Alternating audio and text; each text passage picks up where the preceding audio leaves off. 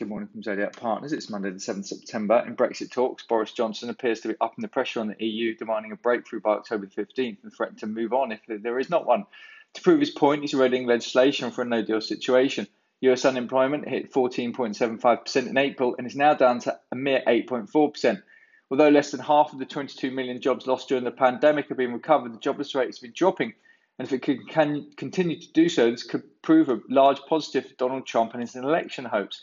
September started with large amounts of basket trades from institutional investors, and the theme seems to have been rotation from tech and growth into value. This selling intensified through the week, but by Friday, sell orders were sat on the, on the sidelines as the markets rallied into the close, and it will be key to see if traders adopt a buy the dip attitude or if they sell any rallies. FANG closed ten percent off its lows overnight. U S markets shut today for Labor Day. Asia mixed, Nikkei two twenty-five down quarter of a percent, Hang Seng up half zero point zero five percent and Shanghai down half a percent. China's dollar-denominated export rose nine point five percent in the month of August, while imports fell two point one percent in the same period, helping China post a trade surplus of fifty-eight point nine three billion dollars for the month. Shares in S I M C, China's largest chip maker, plunged over nineteen percent today after the U S government said it was consider- considering putting it on an export restriction list. Gold nineteen thirty-four, Brent forty-two point two, V I X thirty point eight, Cable one thirty-two point two, U S ten-year yields zero point seven one eight.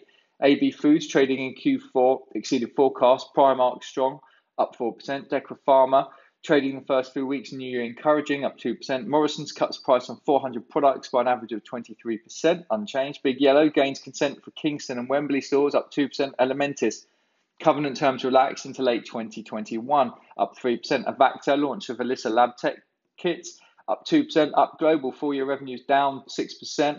Reinstates dividends. Profits and cash generation stronger than expected, up five percent this morning. Codemasters launching Dirt five game on sixteenth of October, unchanged. First Group, private equity eyeing First Group's U S unit, up three percent. Amigo Loans up ten, board of Amigo notes press speculation.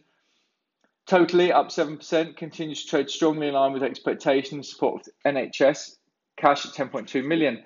Upgrades and downgrades this morning. Crest Nicholson raised the buy at Deutsche Bank, Wizz Air raised new sell at Peel Hunt, Informa cut to neutral at Goldman Sachs, Phoenix Group cut to neutral at J P. Morgan, seven pounds ninety-nine price target, Derwent London cut to hold at Pamia Gordon, price target twenty-eight pounds eighty-six.